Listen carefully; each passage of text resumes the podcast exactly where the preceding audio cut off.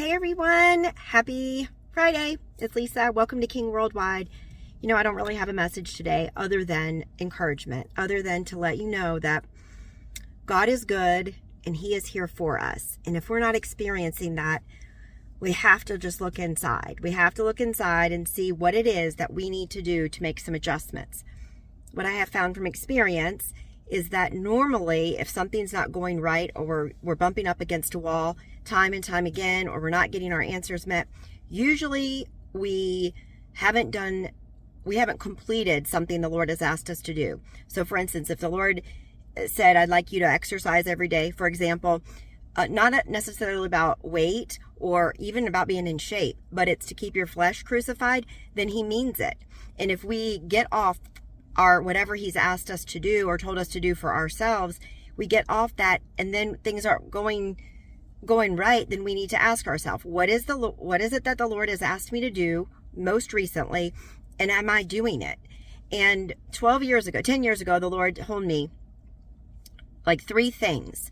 I was living in the Spirit for sure before I quit my job, and I asked the Lord, I said, this is the greatest life I've ever lived. This living in the Spirit, just understanding what to do, doing His will, and everything basically being effortless to a point where I would do what He told me to do. There might be a roadblock, and yet I would hear the message of what to do next. So it wasn't really a roadblock, it was a change, it was an adjustment that He needed me to do because of the body of Christ.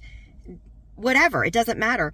My point is that when we can't hear His voice like that for each little assignment or each little adjustment, it's very frustrating. That's not how He intended us to live on this earth. He intended for us to walk and talk with Him like Adam and Eve before the fall.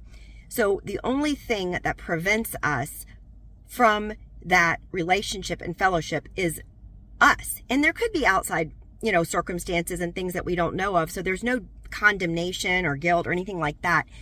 The point of this is for us to look inside and see, you know, we might be having conversations with people that are just worldly. Does the Lord want us to have that? Would He rather us glorify Him? You know, we might be, you know, flipping through channels when the Lord doesn't even want us on TV, unless we're praising the Lord. The Lord might want us to be opening our Bible, even when we used to think it was boring, rather than listening to sermons. I mean, it doesn't matter what we're doing. The point is, are we doing what God told us to do? Just because other ministers do different things doesn't mean I'm supposed to do that. Just because I'm doing a certain thing doesn't mean somebody else is supposed to do a certain thing. When we're all flowing with the Lord as He's directed us, then that's where peace is. There is nothing like being in God's will, because the peace and security that comes with that is like nothing else. So today's message is about seeking the Lord. If we're too busy, then we need to let go of things.